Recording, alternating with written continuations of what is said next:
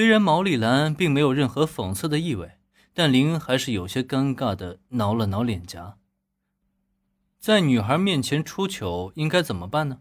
是若无其事，仿佛什么都没有发生过，还是立刻转身走人，离开这个尴尬的地方呢？好吧，有毛利兰这个善良的天使在，林恩其实根本不必考虑什么选择。正巧我也是刚刚做好午饭没吃呢，如果房东先生不介意的话，就请上楼跟我们一起吃顿便饭吧。啊，这，呃呃，合适吗？林恩心中很是异动啊，毕竟那可是小兰亲手做的午饭，如果错过的话，那可真是太可惜了。但心动归心动，他的表情却是本能的迟疑。毕竟他本身也是不愿意给人添麻烦的性格。当然没问题了，虽然我做的都是一些简单的家常料理，也不知道是否符合房东先生的胃口，但是不吃午饭可是不行的哟。面对迟疑的林恩，毛利兰伸出食指在虚空晃了晃，他的语气很是有一种说教的味道，但是并不会让人觉得讨厌。反而是更让人觉得很亲切。那这样的话，我就打扰了。话说到这里啊，林恩已经没有再拒绝的余地了，只能点头致意，表示感谢。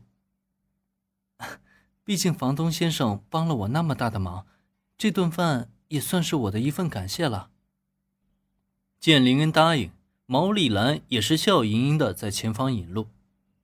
顺着一楼那家歇业的咖啡店左侧上楼，林恩在毛利兰的带领下一路走上三楼居室，穿过玄关，映入眼帘的是一个大概十平米左右的客厅。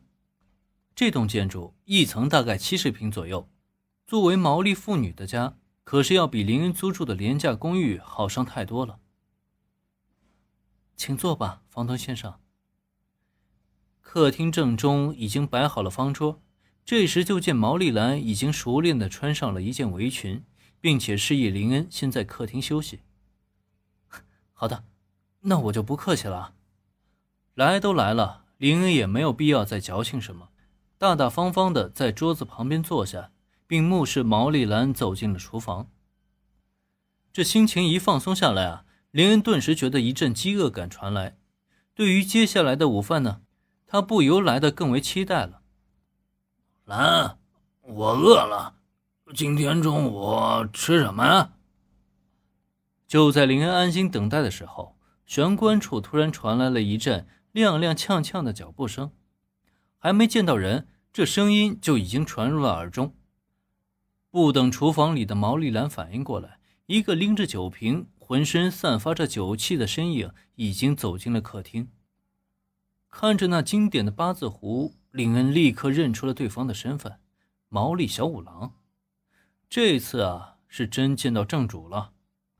不过，林恩对毛利小五郎心知肚明，这毛利小五郎却不认识这个出现在他家客厅的帅气少年。与林恩对视的一瞬间，毛利小五郎不由得瞬间眯起了双眼。嗯，这小子谁啊？我家女儿带了一个陌生的男生回家了。本集播讲完毕，欢迎订阅收听，帮主播分享一下。